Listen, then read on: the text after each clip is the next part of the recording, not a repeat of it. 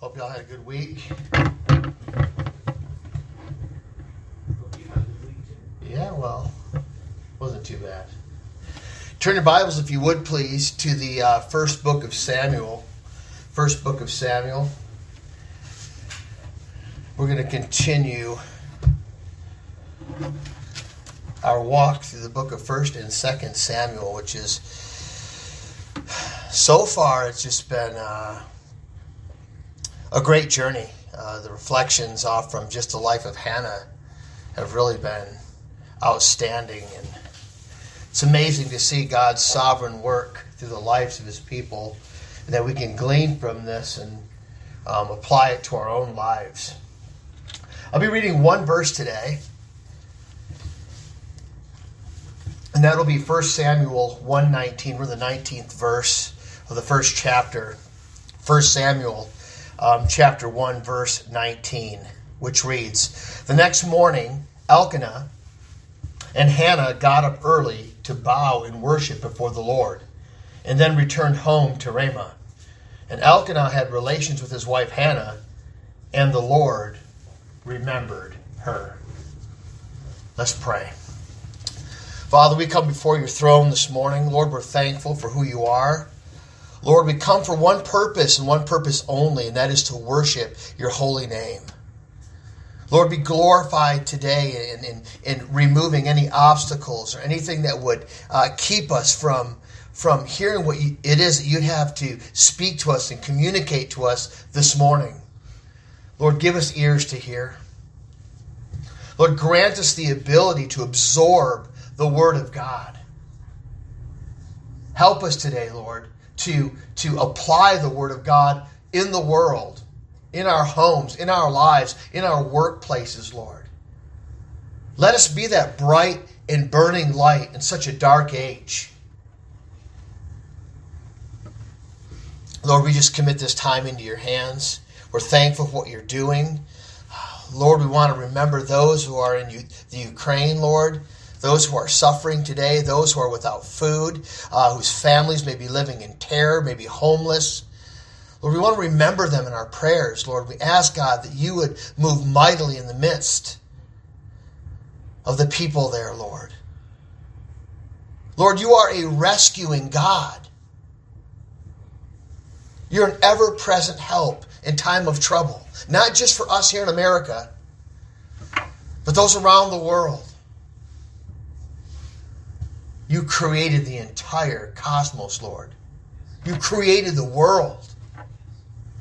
The inhabitants of the world, as the Bible says in the book of Psalms, that you own all the inhabitants of the world. They are yours, Lord. Be glorified in helping these people, Lord. They need our prayers. We exalt you today over the lives of the people in Ukraine. Bless our time in Jesus' name. Amen.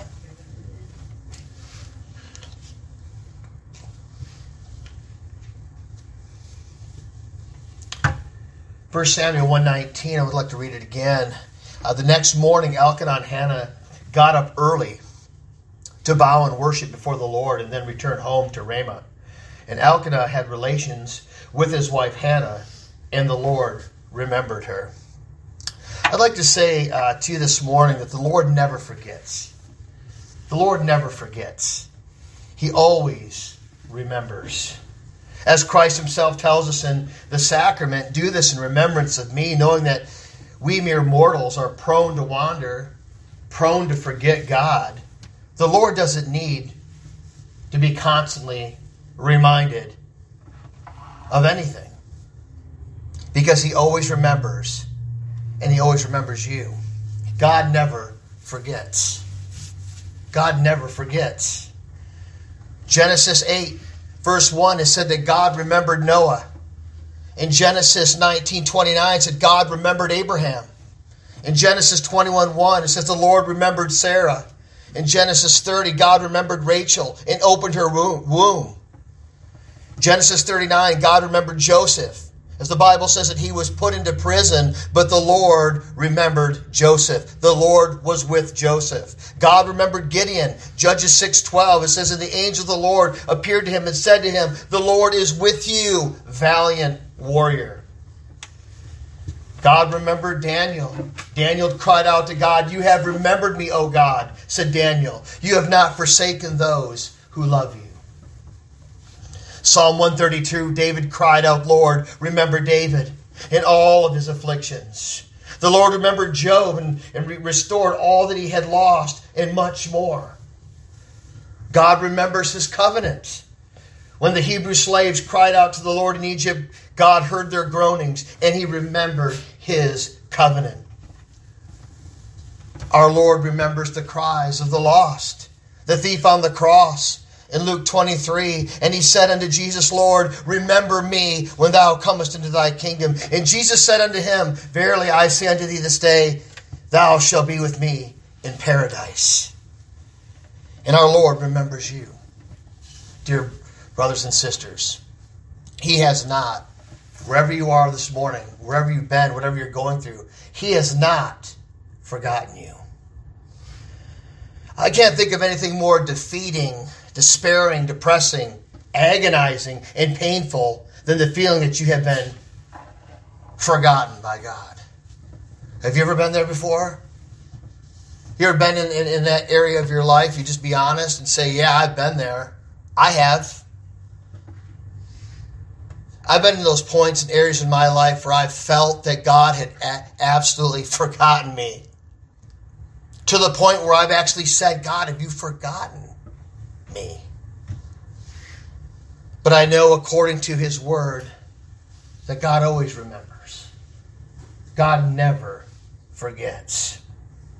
And as we have read so far in this barrenness of Hannah, this was an affliction that was cut very deep to the heart of Hannah and her identity. But as the Bible says, it was ordained of God. God shut her womb, and it would be God that would ultimately open her womb. But this does not exclude her pain, her torment, her rejection, and the absolute abandonment she felt by her own people. And at times, as we know, probably even God. But we know Hannah's life is a testimony, as Paul would say, I have fought the good fight. When I think of the story of Hannah, I think of uh, the Song of Solomon in verse 8 5, where it says, Who is this coming up from the wilderness, leaning on her beloved? This is the idea that I get coming out of the wilderness, coming out of those desert places, coming out of those painful moments, those painful moments of rejection, abandonment, or whatever it is. We don't walk away from the Lord, we walk with the Lord as she came out of that wilderness. Hannah's life, though it seems to all that she had been forgotten by God, in practice, her life would show that she was always remembered by God. At least she gives a great testimony on how a believer should conduct themselves under what seems a forgotten life. See, it's those moments where uh, we're in those deferred moments. Hope deferred makes the heart sick, but when it comes, it's a tree of life. It's in those deferred moments, you see. It's in those moments where we actually feel like we've been forgotten by God, is when we're to shine the most. Because everybody else may look at your life and look at your predicament, look at your, the consequence of your life, and say, This man or woman has been absolutely rejected and abandoned by God. But they could be completely wrong. They're definitely wrong about Hannah, for sure. So when the Bible says that God forgets, says that says that you know God forgets, does this mean that He has to be reminded? Because we know actually the Bible never says that God forgets, but then why does He need to be reminded? God remembered, God remembered, God remembered. Does this actually mean that He forgot, that He forgets? Well, when the Bible says that God remembered something, it is not implying forgetfulness. Because we know that God always remembers. It is part of his nature. The statement that God remembered places an emphasis on his faithfulness and on his everlasting care. Expressions Expressions such as God remembered and even other expressions as God's arm is strong are examples of what we would call anthropomorphism. Anthropomorphism is a figure of speech in which certain traits of finite humanity are ascribed to the infinite God. Such figures are found often in the Bible, and they help us understand God's work from a human perspective. When God remembers sin, he punishes it. When God remembers his people, he blesses them. Passages in which God remembers are always followed by proofs that God never forgets.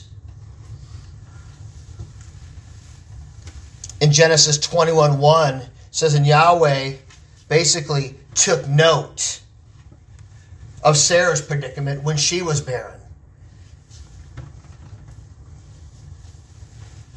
In the whole Hebrew, the original language, it really it is the word. It's called pakad, which is what it's called, and it's trans it's translated even in the life of Hannah when it says that God remembered. It actually means that um, the word pakad actually means call to mind or it means uh, to remember or to visit. It's synonymous with the verb zakar, which means to mark, as to be recognized, that is, to remember. And some even translate it as avenge, or to deliver, or to vindicate.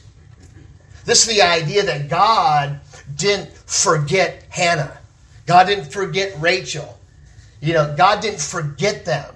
God took note of them and soon would avenge them. He would vindicate them. He would bring about his work for his own glory.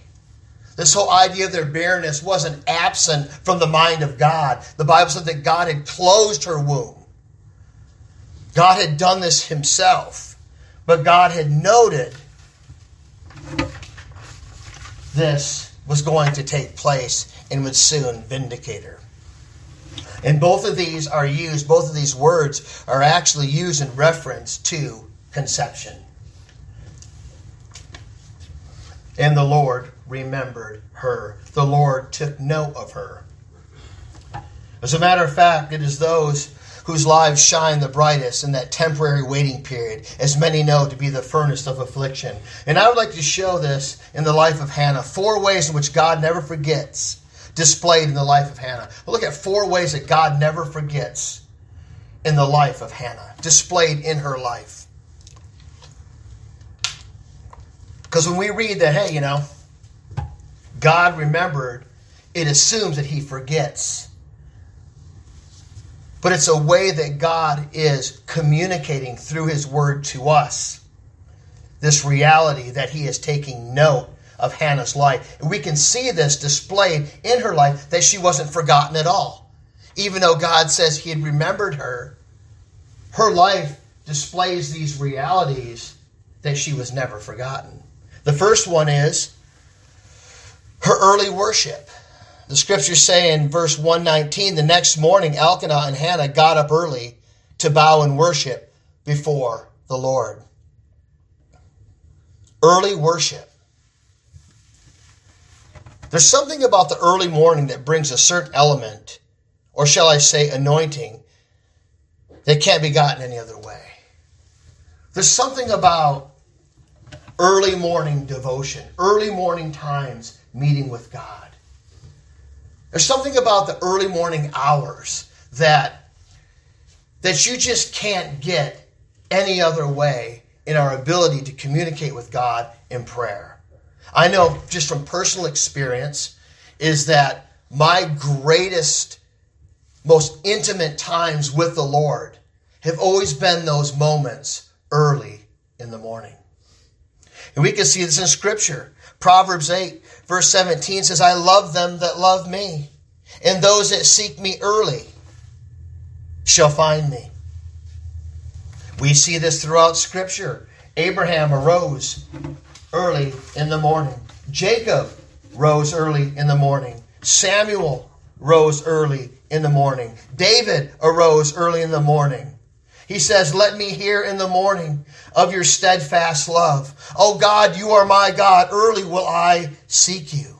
The disciples rose early in the morning. The Bible says they entered the temple. They entered the temple at daybreak and began to teach. Jesus himself rose early in the morning. Mark 135, in the early morning, while it was still dark, Jesus got up.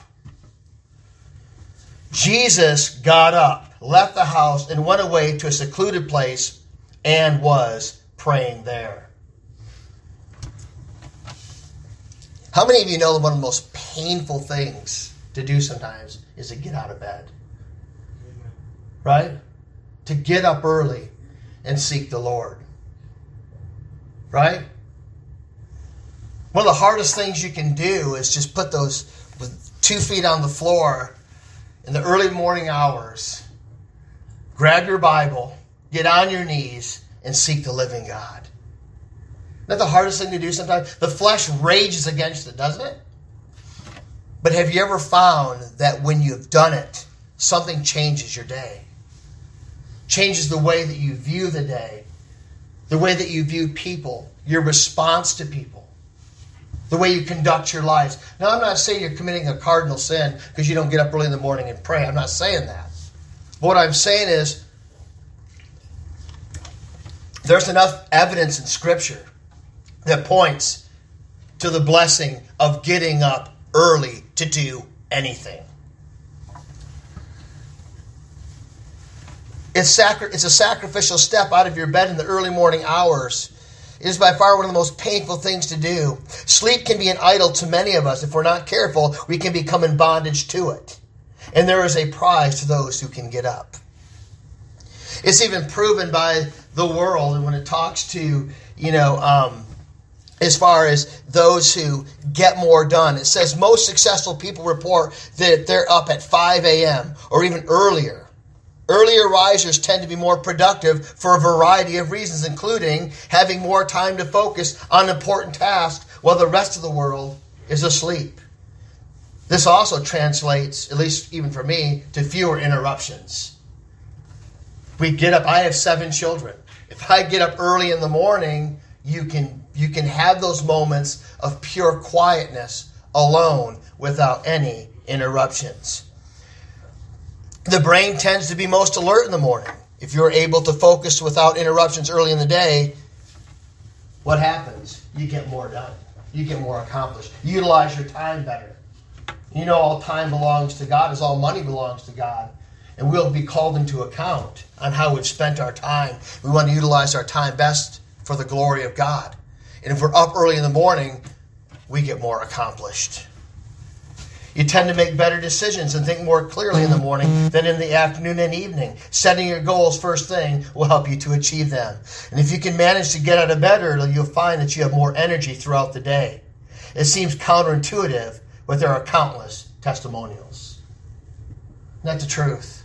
Not the truth. Proverbs 20, 13 says, Do not love sleep or you'll become poor. Proverbs 6, 9 says, How long will you lie down, O sluggard? When will you arise from your sleep? Proverbs 6:10 says a little sleep, a little slumber, a little folding of the hands to rest, and poverty will come upon you like a robber, and want like an armed man. This is where extremely important, where we see in Hannah's life, at least, she was an early riser. She was up early. And I think, you know, a lot of times, if you guys would be honest, is that there's got to be something that drives us to do the things that are painful. Something that drives our life that would allow us to be able to spear through a lot of the pressures of the day.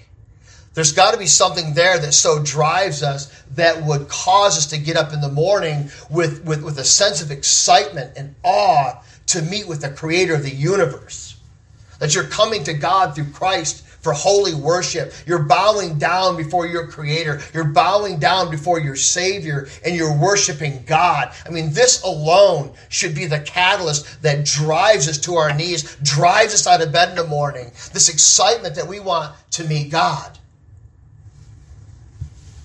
But I'll tell you something on the latter end, on the other end, the flip side is that if you think that you are forgotten by God, if you think that you don't matter to God, that there is no value to you towards God, you're not going to get out of bed. And most everything that you do in life, if you think it's valueless and meaningless, You step into what we would call nihilism, this sense of meaninglessness to everything that we do in life. And obviously, that we know that our lives are meaningful. But there must be a drive for us to, to do those things that we don't like to do. It's what drives a person to stay in a local church when they don't agree with everybody. It's what drives somebody to reconcile and to forgive a person who has sinned against them. It's a person who will wait patiently on the Lord in those great times where it seems like nothing is happening. Where you get up every morning and can continue on what God has called you to do, and you just don't give up. What is that driving you to continue in the face of odds and, and betrayal and great disappointment? You just keep pressing on. It is God Himself that keeps you pressing on. When God said to, to Abraham, He says, Fear not, Abraham, for I am thy great reward. It was, it was God who was Abraham's reward. I am your inheritance. Yeah, you've got the land, you've got the prizes, you've got the milk and honey, you've got all these things, but in reality, at the end of the day, you get God. And I've repeated this before, but it's worth repeating again. Uh, John Piper once said, if you come to God for any other reason than God Himself, you come in vain. God is our reward. You get God. When you get up in the morning, you're driven before Almighty God as one of His children. And this is the key foundation that'll drive you through everything in life. And it'll keep you from getting burned out. You'll make it there. As Paul said, I have run the race. I've completed the race. Go on to your prize. Which brings us to the second point praying together. Praying with your spouse, if you have a spouse. The Bible says that Elkanah and Hannah got up early, but they didn't just get up early. Notice here, they bowed in worship before the Lord. It says they bowed in worship before the Lord. They came to God together early in the early hours of the morning. Obviously, you know, they, they went to the temple. We know that they had a specific assignment that they did, but the reality is the principle is still the same. They got up early in the morning and they got up and they bowed before the Lord together.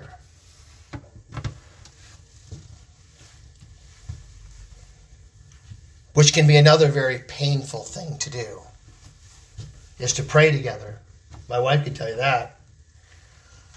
The struggles it is, honestly, to get up in the morning, but the second struggle is to pray together with your spouse, to come together and bow down together before the Lord. How important is this? Well, I think it's beautifully illustrated in the life of Hannah and the story of Hannah. And Hannah, as she became victorious, God answered her prayer. He didn't answer her prayer based on what she did, as if she was just getting goodies for being a good girl. But her life was provoked and it was induced by the Spirit of God. Her love for God, her affection for God, her affinity for God, her love for God drove her to do these things. To get up early in the morning, to seek the living God before daybreak, to do it with her husband to come together as two before Almighty God. They did it together. See, the miracle that God was going to perform through Hannah took both Elkanah and Hannah together, not just in intimacy, okay?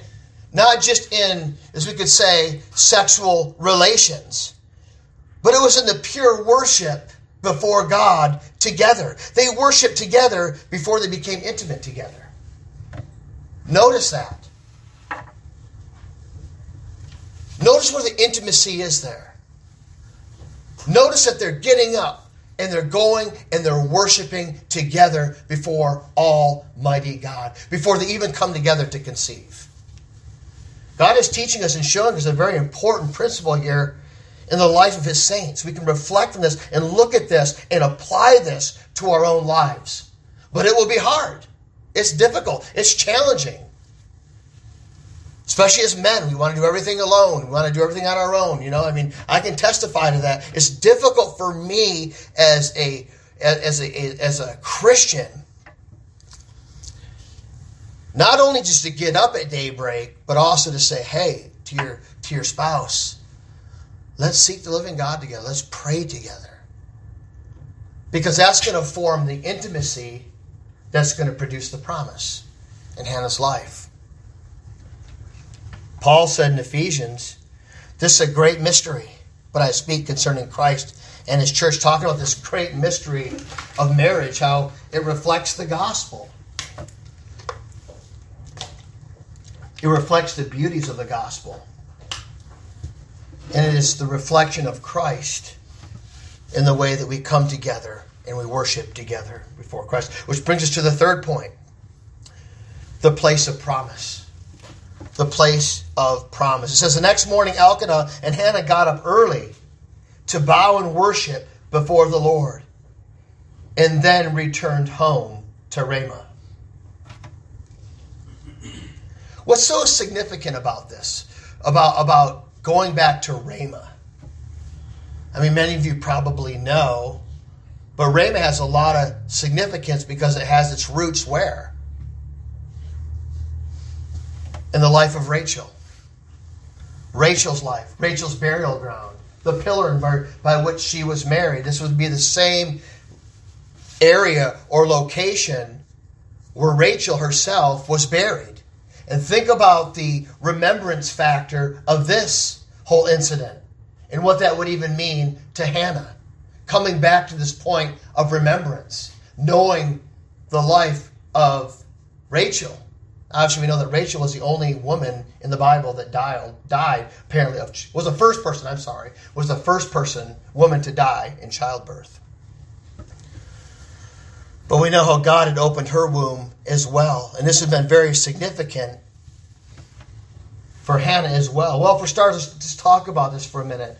Rachel's tomb was thought to lie in Ramah according to 1 Samuel 10:2. Rachel's name is significant for a couple of reasons. Rachel was the beloved wife of Jacob and is considered by the Jews to be the primary mother or founder of the nation of Israel. It says in Genesis 35, 19 and 20, so Rachel died and was buried on the way to Ephrath, that is Bethlehem. Jacob set up a pillar on her grave that marks Rachel's tomb to this day.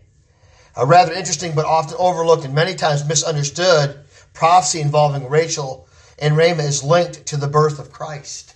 The birth of Christ. But we cannot overlook the significance that Rachel had upon Hannah. They are very similar. Let's look at a few similarities. The similarity between their situations is almost uncanny. They were both married. Both of their marriages were polygamous. They were both the favorite wife of their respective husbands. Both their husbands, um, other wife had kids. They didn't. Both desperately wanted children. Eventually, both had a son. As similar as their stories are, the contrast between the two women are even more stark. The place where Elkanah and Hannah had returned was the place and pillar of Rachel's tomb, which represents the past, the present, and future for God's children. I mean, the whole story of Hannah is about, you know, the Lord in her barrenness promising her a son, which ultimately she dedicates to the Lord. What a beautiful illustration of the love of God. And also how God gives us testimonies to spur us on to the end. And those of you today that are, that are really struggling with certain difficulties in your life, you know, God has put people in your life, you know, it may not be a, necessarily a, a person that's even living. It could be books that you read. It could be the story of another person who kept the faith, who kept moving on, who kept believing. And God moved miraculously and, and, and did something powerfully, which brings encouragement to you today. This story of Hannah should bring encouragement to you this morning. You should be able to read this story and, and, and look at this and say, you know, God hasn't forgotten me. I haven't been just lost in the crowd. You know, the interesting thing about being a Christian, this is the most powerful point if you just want to put this into your mind because you look around the world and you see all the things that are going on, right? You look in different countries, there's just millions and millions and millions of people everywhere. And you think of, you know, at least I think like this.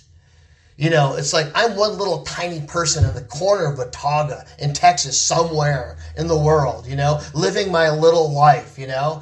And if, if you look at it in light of the the just the amount of people that exist in this world, it can almost be depressing. Because it's like, here I'm this little insignificant person. Do I really matter? Is my life really significant? And the answer is yes. Because you have to look at it through the eyes of Christ, through the eyes of our Creator, because it is God who brought you into existence. It's God who brought you into this place, into this world, doing what you're doing. You are God's idea. You fit into His framework. And if that is your worldview, a lot of the other things, like trying to get noticed on social media, just a consistent, obsessive, um, you know, search for an identity, just kind of disintegrate. Because you got to realize you didn't get here by your own power. You came here by the power of another. You came here by the mind of God. God brought you to the place where you are today. You're His idea. You could have never gotten here without God. You're here today worshiping Christ because God had remembered you. He took note of you. You're the elect of God. You have to look at it that way and say, God has put me here for His glory, and God cares about me. Every jot and tittle, everything about you, God cares about. He cares about everything. And we have to understand that. This is how we live a fruitful life. Don't get caught up with everything that's going on. And uh, I mean, it's great to pray for the things that are going on in the world, but don't spend your life looking at your life as being insignificant because this is where God has you and it doesn't feel like you're getting noticed. God notices all things. He has placed you there for His glory, and what you're doing is the most important thing you could ever do. We want to look at the past. In Jeremiah 31 15 says, Thus saith the Lord, a voice was heard in Ramah, lamentation and bitter weeping. Rachel weeping for her children, refusing to be comforted for her children because they are no more. This is what is the, you know, what is the significance of this pillar of Rachel? Well, in Jeremiah 31, Rachel's portrayed as crying not only for her literal descendants, the Benjamites, but also as the mother of Israel for all those collected in Ramah. She laments for those taken captive out of their homeland as if they are not, because the overwhelming majority will die in a foreign land. They will never return home as the captivity is foretold to the last 70 years.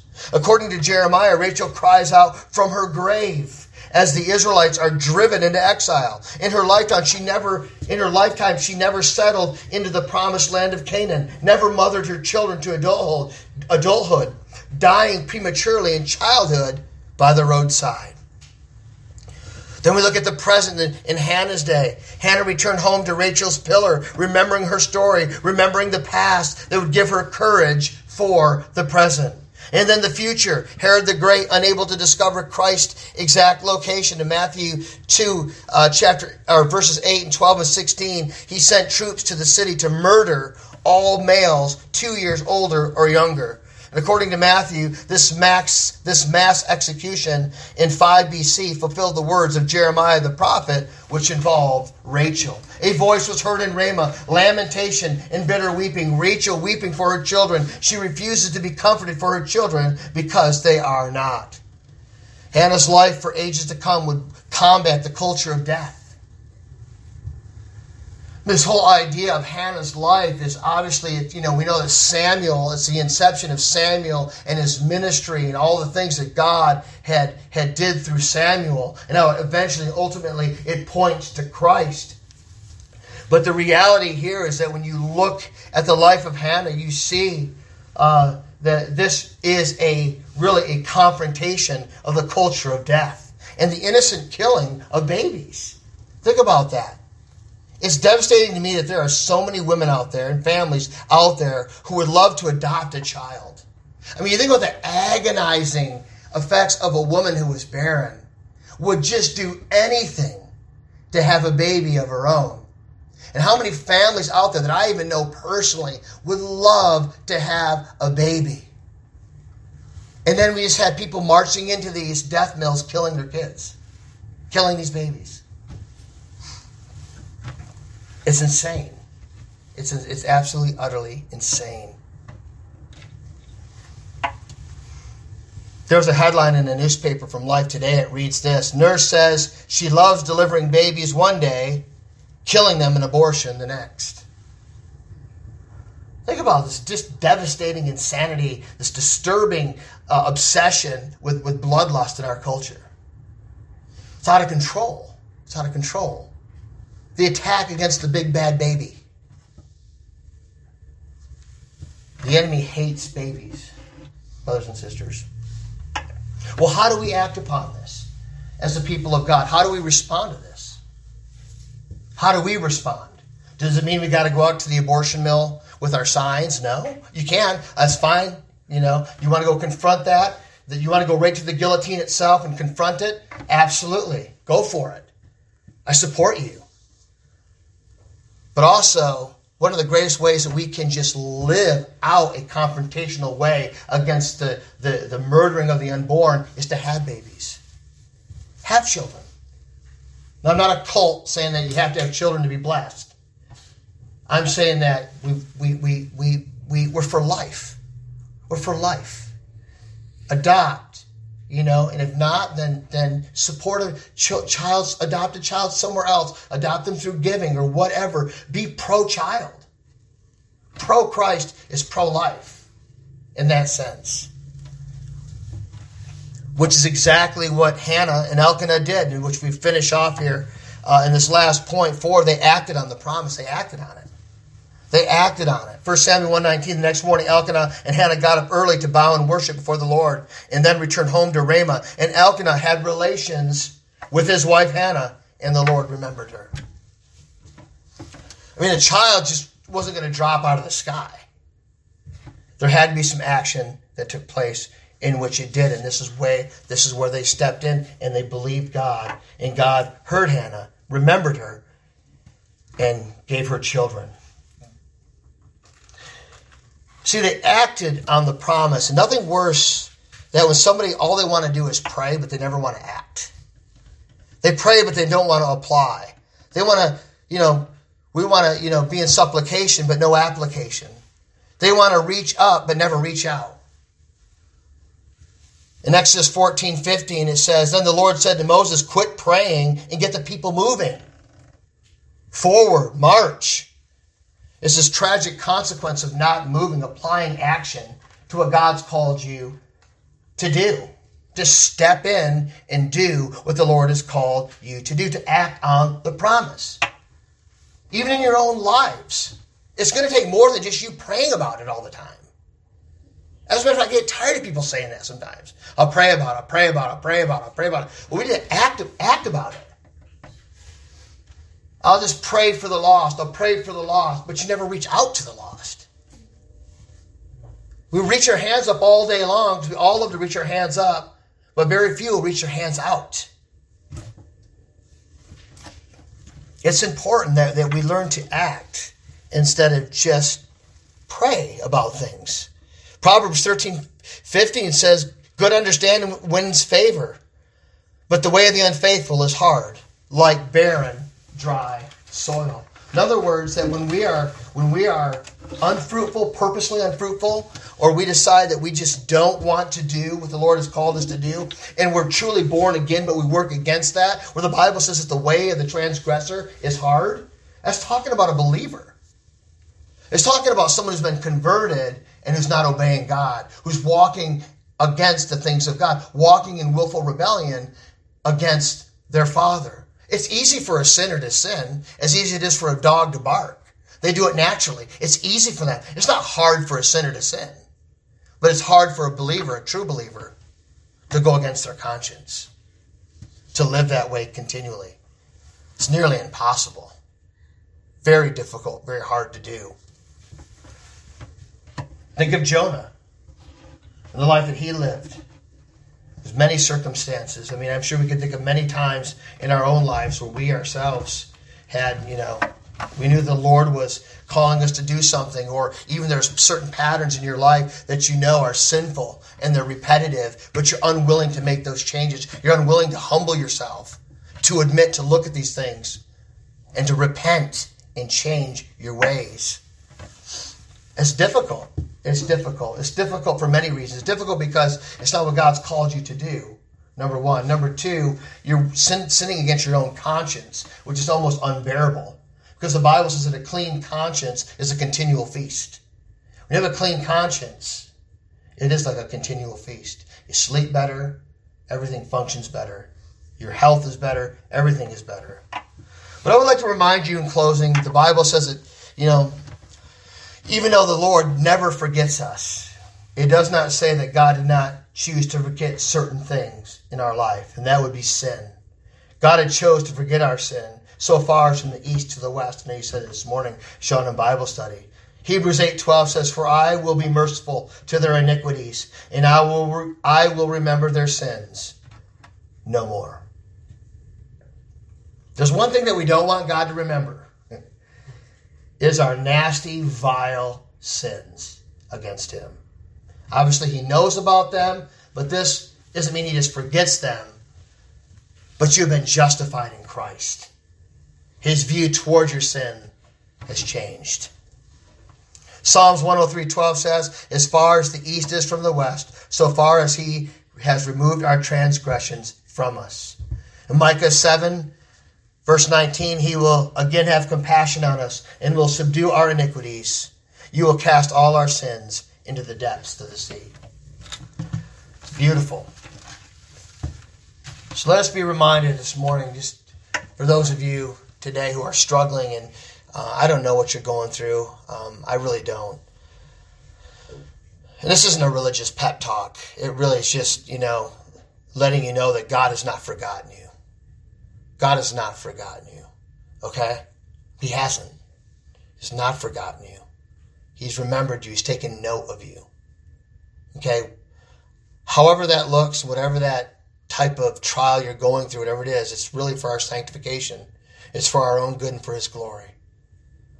So we want to press on for the glories of Christ, no matter how God chooses to use us. Let's pray.